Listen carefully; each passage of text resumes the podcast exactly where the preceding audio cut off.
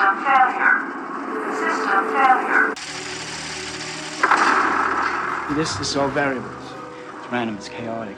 Every equation needs stability, something known. It's called a constant. Desmond, you have no constant. When you go to the future, nothing there is familiar. So if you want to stop this, then you need to find something there. Something that you really, really care about. That also exists back here.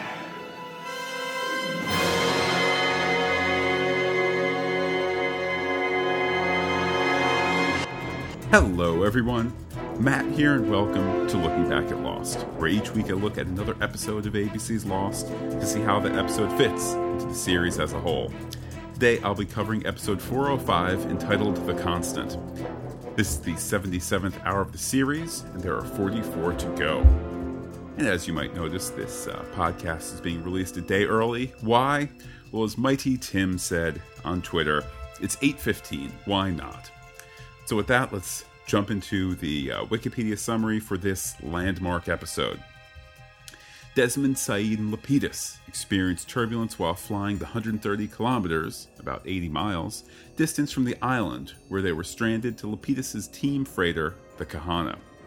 Desmond flashes back eight years to 1996, when he is serving in the British Army's Royal Scots Regiment.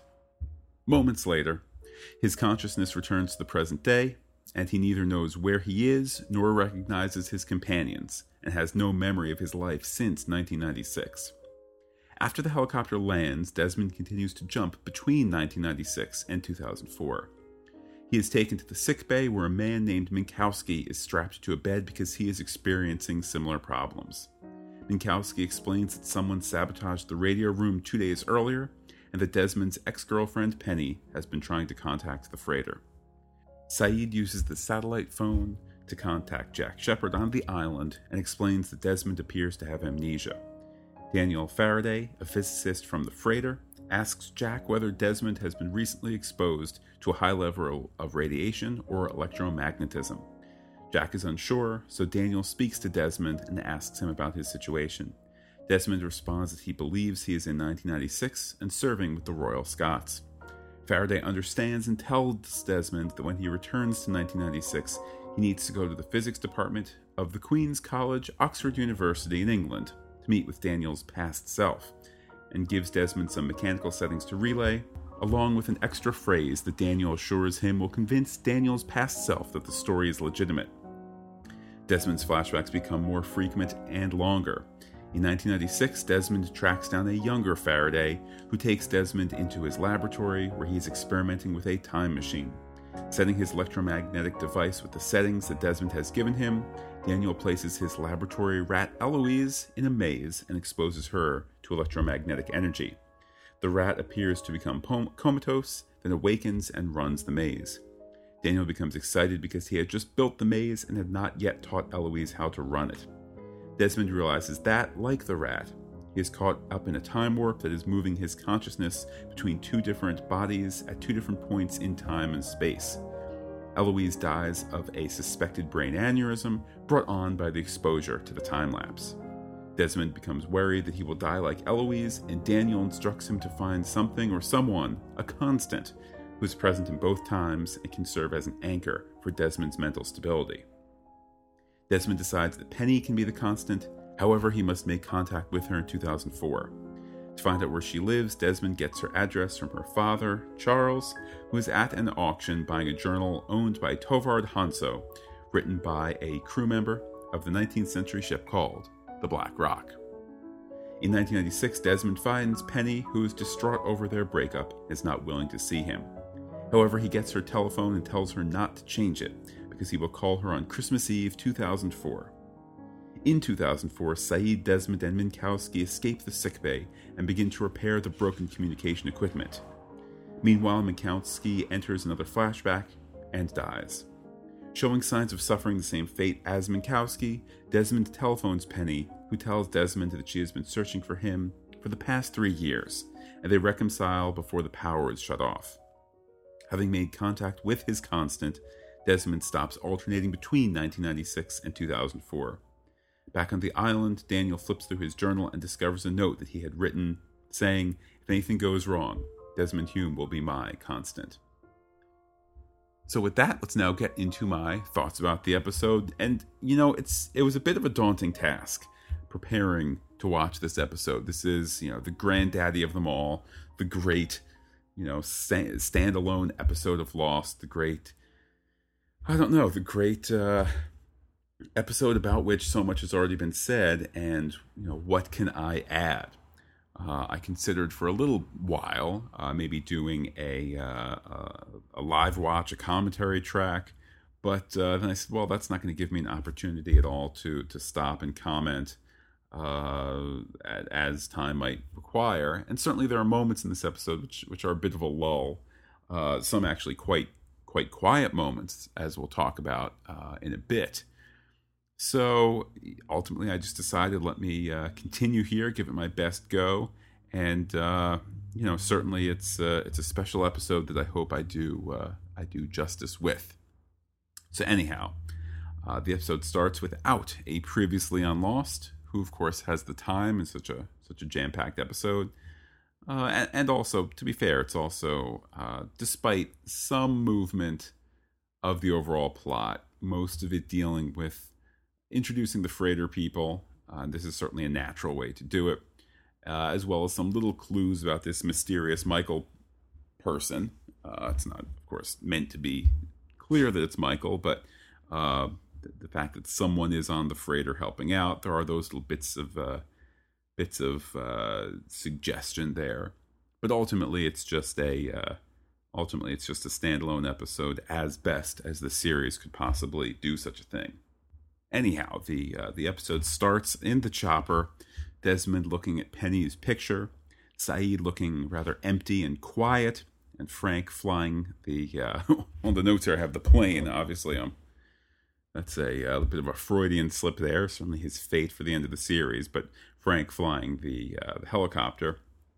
There's about twenty plus seconds of silence uh, broken up by Frank referring to and talking about the so called cheat sheet that Daniel drew, the proper heading to get away from the island. Uh, it, it's an interesting decision to start quiet. It's something that's repeated, uh, I'm going to guess, beginning of third act, fourth act, somewhere in there, uh, where we have Desmond uh, in the sick bay. It's not how the act starts, but Sayid is, is topside, just kind of looking around, taking it all in.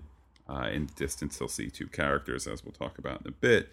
But um, it's I don't I'm not suggesting that it's padding. I think it certainly is.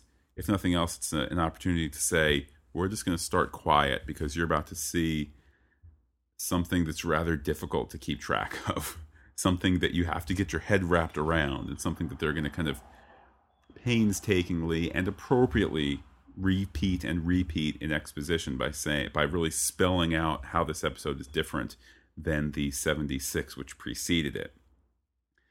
Uh, anyhow, this silence also kind of carries an added weight.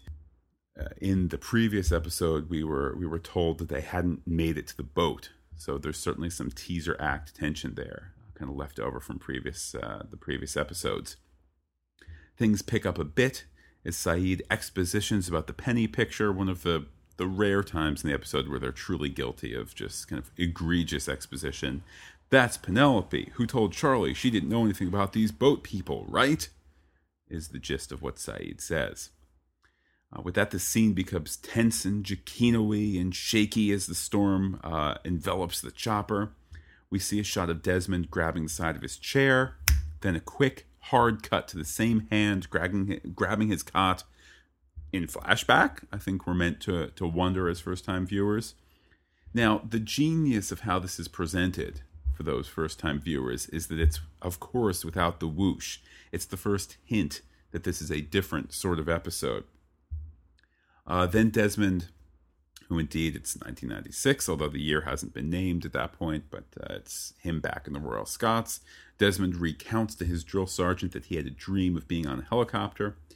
Uh, there's a great little line there because obviously he's the drill sergeant. He's there to you know, you know, yell at everybody and do drill sergeanty things. Uh, and of course, Desmond needs to be giving this explanation because he was late to the line uh, by a couple of seconds. And the drill sergeant has this luscious little line. Well, at least he was having a military dream. Um, anyhow, in in case anyone kind of missed this notion of Desmond's quote unquote dream, the next scene is of Desmond and his bunkmates doing calisthenics in the rain, where he recounts the reality of his dream.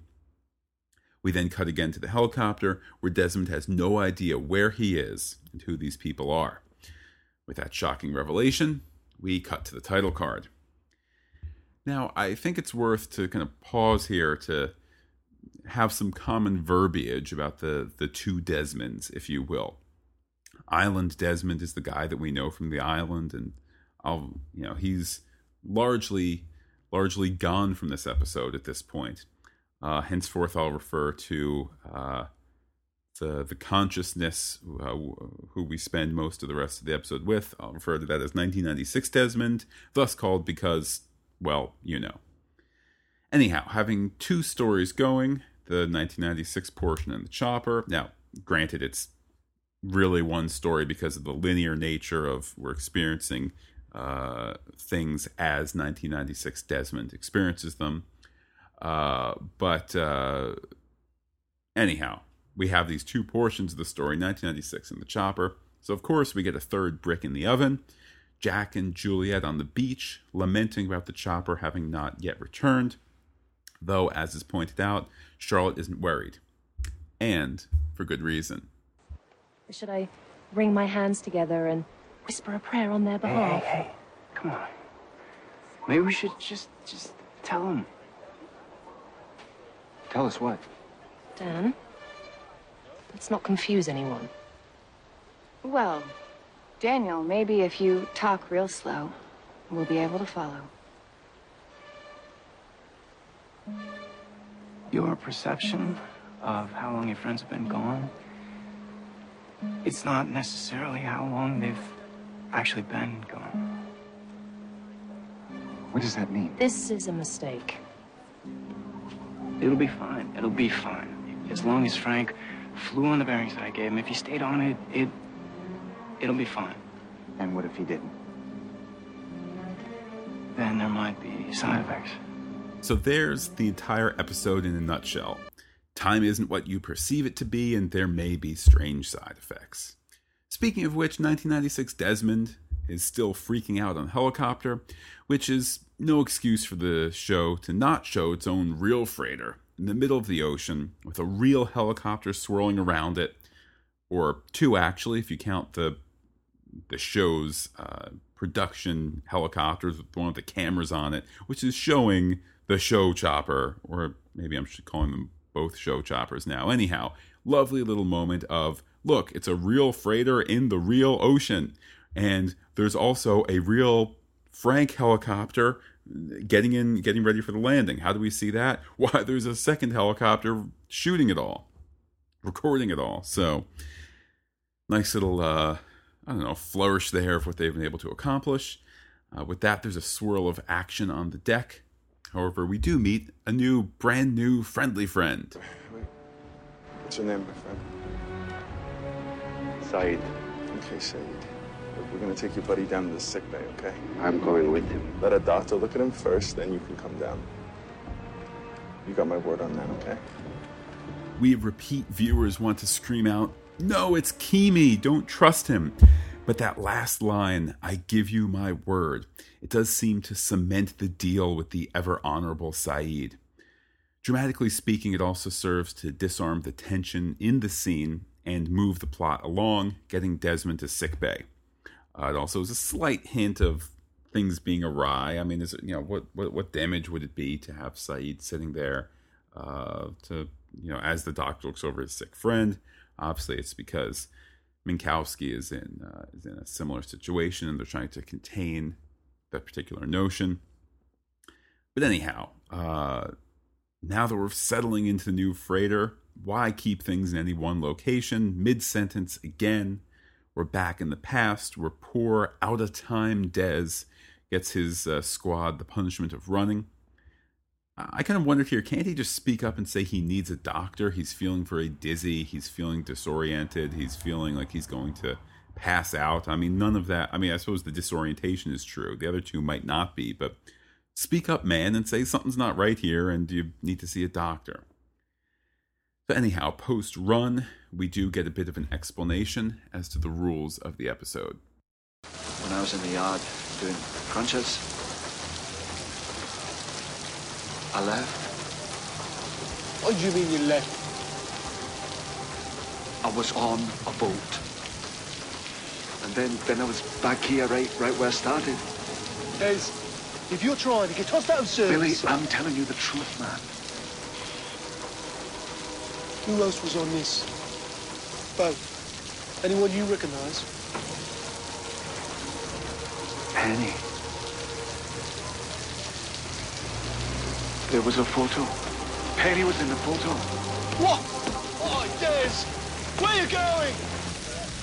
It's the first hint that things are running in a straight linear line for uh, the Desmond consciousness, uh, what might be mistaken as the two Desmonds. Uh, although uh, I certainly gather that 2004 Desmond is essentially on hold uh, or or at the back of the the the combined consciousnesses, minds, that sort of thing. Certainly, we're with 1996 Desmond for uh, for for the the course of the episode from the first uh, uh, flash to roll call in the Royal Scots, and then after the after the, the, the beautiful climax of the episode. Uh, so anyhow, it's it's a it's this linear line uh, as Desmond perceives it. And I'm sure that this has been said before, but the episode almost mimics the watching of the series. Things presented out of order, but in a straight line. Each episode has a beginning, middle, and end, and a cohesive story, but the parts are all mixed up within that within that story. Anyhow, the 1996 flashback, if you can indeed be calling these flashbacks, I'm not quite sure what, what other word uh, uh, would apply. Uh, we'll call it flashback for short, but certainly it's not a not a literary flashback the way uh, the way others have been.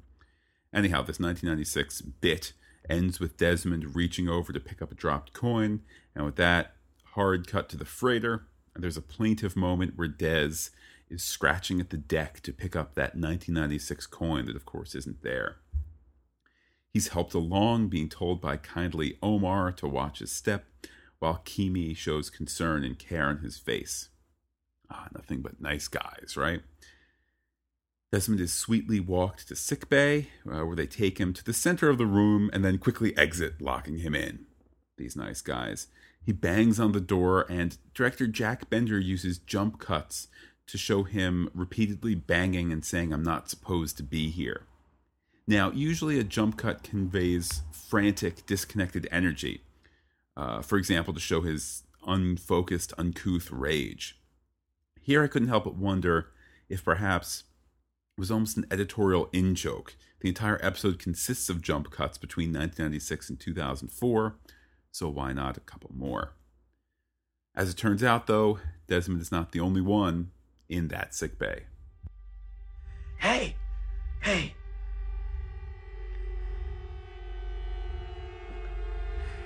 It's happening to you too. Isn't it?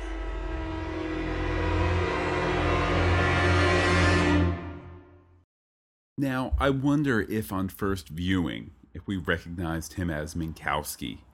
Probably not, although Fisher Stevens, least to me, will always be the oddly cast actor who played uh, Ben Jabituya in the Short Circuit movies. Ben is Indian down to the accent, and his skin tone is achieved by painting Fisher Stevens brown. How blind we were to ignorance. Anyhow, back to this particular show. After the act break, it's a quiet return to the freighter exterior, with Sayid taking a calm look around. It's another one of these kind of quiet moments. After a bit of looking around, in the distance he sees Keamy and Lapidus arguing over something. Lapidus comes to talk to Sayid, uh, who included the lovely little gem that they, that they took off in dusk and landed in the middle of the day. See, mystery solved. sort of. Anyhow, Frank assures Sayid and us that he's trying to help, and I think that even on first viewing, we believe him. There really is just something uh, incredibly, I don't know, genuine is the wrong word, certainly trustworthy by Jeff Fahey's uh, performance. Um, perhaps it's because he doesn't look that put together. You know, he he's in need of a shave despite not having crash landed on an island like many of our other male uh, regulars had. You know, they certainly have that excuse. Uh, it's kind of this overgrown beard. We know the fact that he's a drinker. We know that he's had some, uh, oh, some, I suppose you could call it depression after the crash. It was supposed to have been him who flew 815, all, that sort of thing. He's kind of looking for redemption here. Um, there's just something incredibly uh, connectable about uh, the character of Lapidus, and, and, why it is, I don't know, but it certainly is the case, uh, and, it, and, it, serves the character very, very well. Anyhow, with that, Sayid is finally able to call Jack, and after checking in about Desmond, we now get some more answers. Side effects? Wait, your friend um, Desmond has he has he recently been exposed to high levels of radiation or electromagnetism? Okay, look, uh, we don't know why, but going to and coming from the island, some people can get a little confused. So, what? Is this is amnesia? No, this is not amnesia. I love that we're able to return briefly to the electromagnetic pulse that Desmond received at the end of season two. We will, of course, return to it in season six and his uh, electromagnetic ability, and, and certainly how that impacts the last uh, uh, the last couple episodes of the series. So it's just there's just this wonderful. I don't know. There's this great through line with Desmond. I don't know how much they intended it to be there. I mean, certainly, as I recall, Desmond wasn't meant to uh, return at the end of season two initially. Uh, but just there's this great through line with him of uh, you know that that electromagnet electromagnetism uh, and and how it keeps being uh, kind of in his uh, I don't know in, in the character uh, I don't want to say backstory not in the past but just something that helps define the character. Anyhow, the story moves to Desmond talking to a catatonic Minkowski, who snaps back and says he was on a Ferris wheel. With that, he freaks out uh, when Dr. Ray enters, although, of course, Minkowski cools it after a sedative injection. Dr. Ray starts to talk to Desmond, and we suddenly return to 1996. We're right where we were, Desmond reaching for a coin on the ground. He gets the uh, gets that coin indeed and calls Penny. He admits that he's in trouble and confused. She rejects him. He did after all, up and leave. He says, I need, and with the word you, he's back on the freighter. Uh, Frank and Sayid enter so that Daniel can talk to Desmond, and Ray hits the emergency alarm. And through it, Desmond is able to admit the year. It's 1996, and he's supposed to be north of Glasgow. With that, Professor Daniel, at least former Professor Daniel, gives him some homework. No, no, I'm thinking. Desmond, listen. When it happens again, Desmond, I need you to get on a train. Get on a train and go to Oxford. Oxford University, Queen's College Physics Department, all right? What? Why? Because I need you to find me.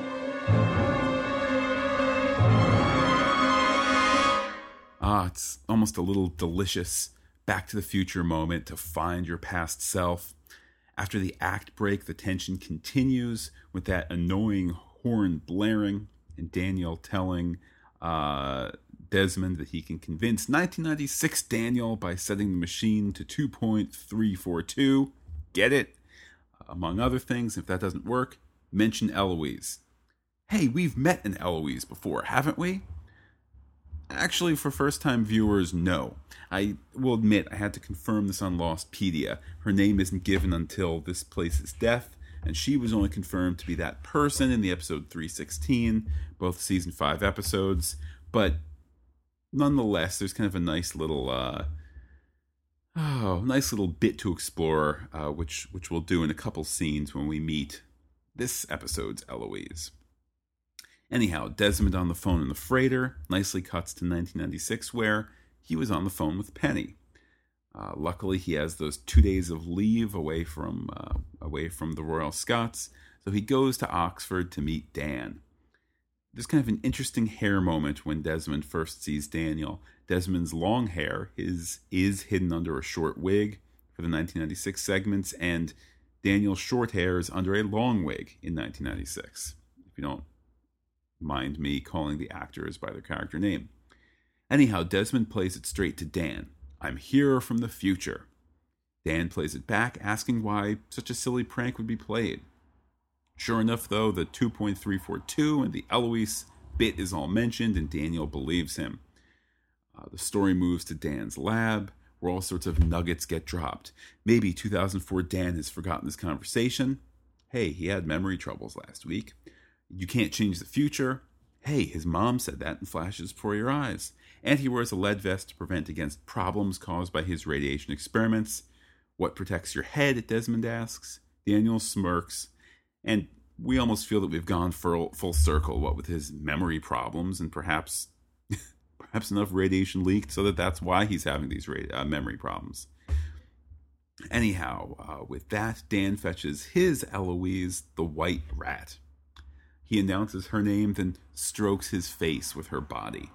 A rat that you love, a rat named after your mother, a rat that you're putting through dangerous scientific experiments, who ultimately dies.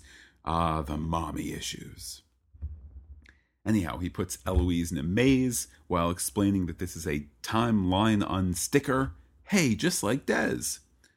Eloise runs the maze, which is wonderfully clear on the bottom for the purposes of the camera. She runs the maze, and courtesy of more crystal clear dialogue, we learn that she hasn't learned it, and thus she's from the future. Dan moves to the blackboard to explain things back to the future style, but Dez cuts back to sickbay. There's general confusion, with Frank simply explaining that Dan wanted to help, so they call Dan.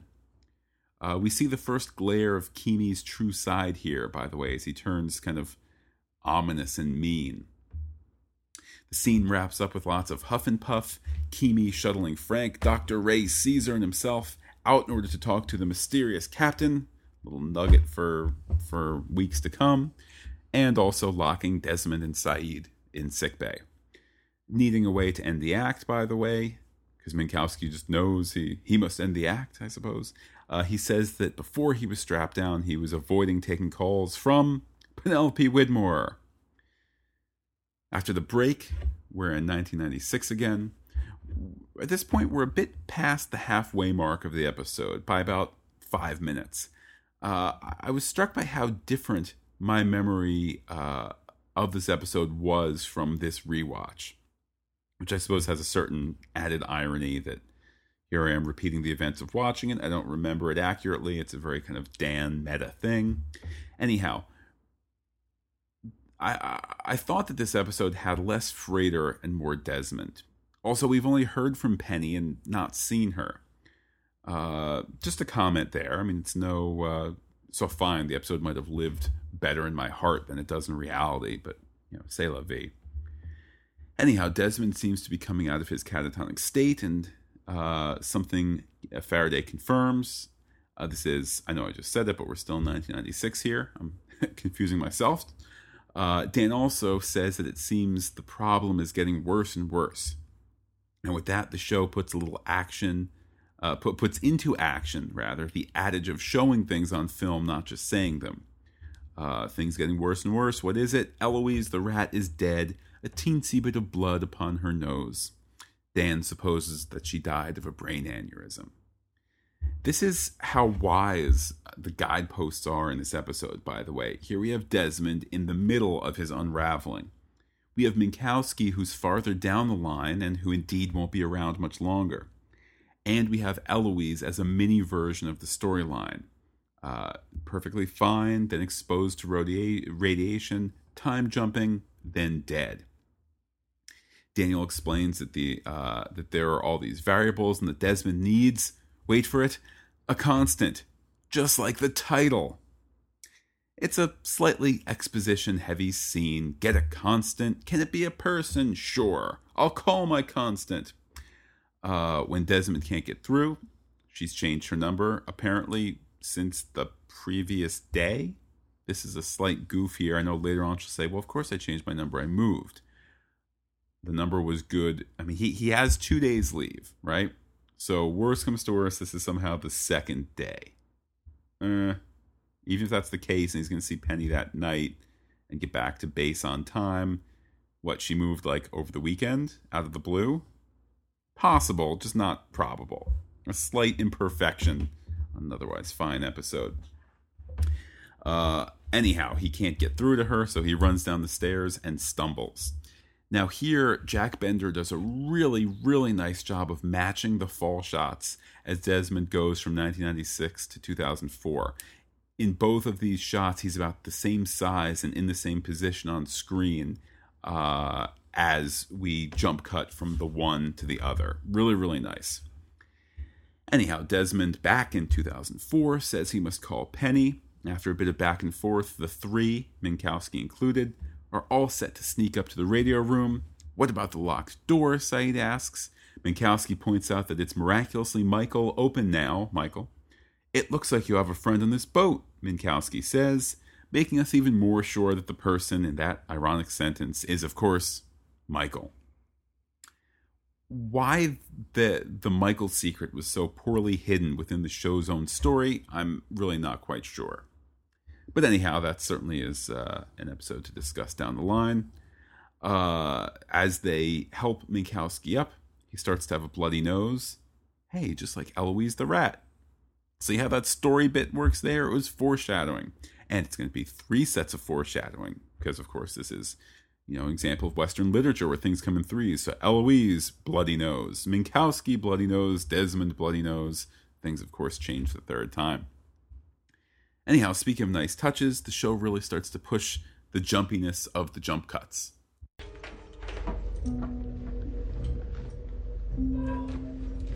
Ella. Your nose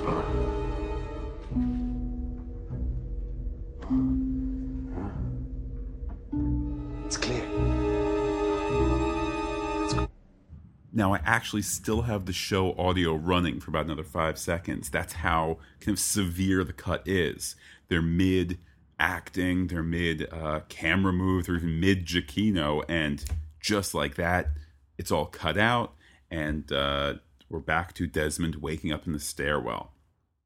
Story moves to an auction uh, involving a painting of the Black Rock and the journal written by the first mate, uh, having been owned by Mr. Hanso. It's a nice little echo of seasons past and for future, for that matter. And of course, those future episodes are still taking place in the past in terms of talking about, uh, well, the Dharma stuff that is yet to come in season five. It's all one big circle. Anyhow, Widmore wins the bid just as Desmond arrives, and uh, they have a private conversation in the men's room while Widmore relieves himself. Nothing says, I'm paying attention to you while we talk, as you concentrate on going to the bathroom. They chat a bit about Penny, with Widmore confident that Penny will rebuff Desmond. Uh, he gives Desmond her address, which is a convenient way to bring her into the story face to face. Back on the freighter, Minkowski gives a bit of dialogue about how the flashes started, and then they sneak into the communications room. It's been sabotaged by Mr. Mysterious Michael. Oops. Anyhow, Minkowski fla- uh, flashes away and becomes very gone, or starts to get very gone. Uh, and as Sayid starts to whirl together another Gilligan's Island coconut telephone with spit and baling wire and, you know, little corners of gum wrappers, he notices that Desmond has a bloody nose. With that, just in case you weren't clear on the threat that the bloody nose poses as foreshadowing, Minkowski starts to convulse and dies. Just in case, as I said, you didn't get the whole bloody nose is a bad thing idea. Uh, with that, we have an act break, and then we're back in 1996 in that bathroom where the hardly filled sink is now overflowing uh, with Desmond on the floor. He washes his face. It's almost a baptismal moment for those of you who see Desmond as Christ, as I do. Uh, and with that, he zooms over to Penny's flat. It's a brutal scene. She's prepared to kick him to the curb, but she's willing to listen. It's the start of the shining core of the episode and perhaps the show. It's a scene that's about faith and love. Just say what you need to say and then go. I know this doesn't make any sense because it doesn't make any sense to me. But eight years from now, I, I need to call you, and I can't call you if I don't have your number. What? Look, Penny, just just give me your number. I, I know I know I've ruined things. I know you think things are over between us, but but they're not. If there's any part of you that still believes in us, just just give me a number. What's to say you wouldn't call me tonight or tomorrow? I won't call for eight years. December the 24th, 2004. Christmas Eve. I promise. Please, Ben. If I give you the number, will you leave?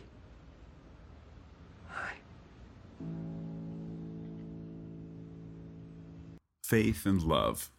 The show is firing on all cylinders here. Giacchino's sweet and lurking music, Sonya Walger's acting, it's it's all there. The story moves back on the freighter, where working phone and newly gotten phone number come together. And with that, perhaps we flash back, really flash back, uh, to seeing Penny watching from the window. What happens next is editorial delight. Or perhaps it isn't a real flashback. Perhaps it's just a continuation of the time flashes. But,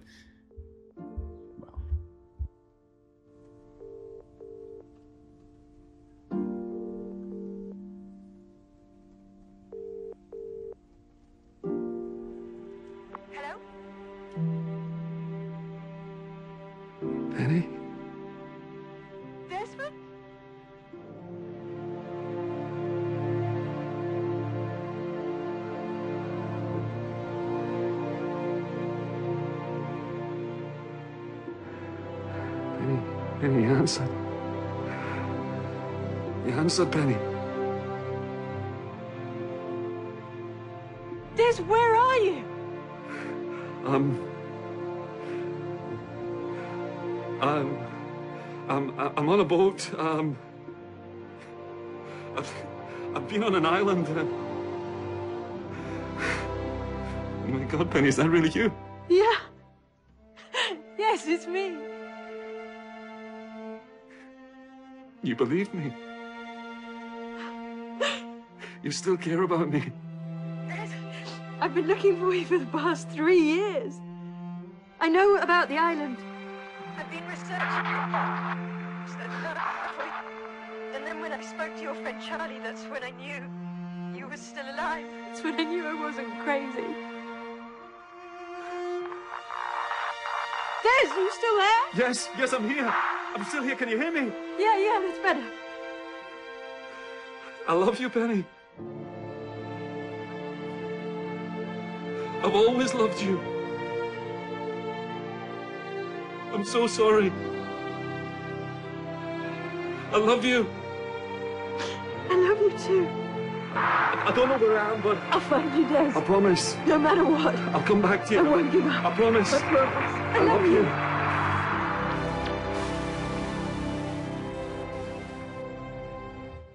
I mean, that's that's the show right there. That's not not the episode. That's the series right there. That's uh you know, I mean, it's uh I rewatched it last night. I re re-listened to the clip now, and it's uh it's just as powerful each time. It just uh you know, it's the ultimate statement of what the show is all about. The, the universal idea of of uh, of love, of two people connecting. Uh I, wonder too how much this episode impacted the finale. Now, uh, as soon as you commit to doing some episodes in the afterlife or kind of showing them moving on together, as soon as that's kind of uttered in the writer's room, I mean, it's obvious enough, you know, to, to show the happy bunch at the end. I mean, it's obvious enough, I, I guess, in retrospect, at the very least. But that's, as I said, that's that's the series right there. That's you know, that's that's what it's all about. It doesn't make any difference if those are flashbacks or time flashes, what exactly it is that we're seeing, but it's just about faith and love, and uh, it's the it's the show in a single episode. Still, though, there's uh, there is a central conflict for the week, kind of that that dramatic necessity, Desmond's wayward flashing, and uh, time for the show to wrap that up as well. Desmond thanks Sayid. It's a great acting moment. He he indeed now looks uh, like he's our Desmond. Uh, it's you know he's he's back, conflict resolved.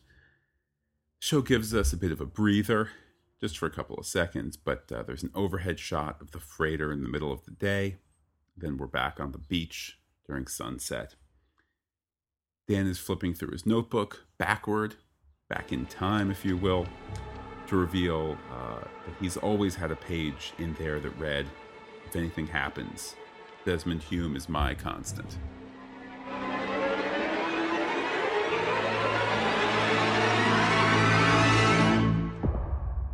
It's not the greatest of endings. You know, Lost is oft to end on a mysterious zinger that compels you to tune in next week.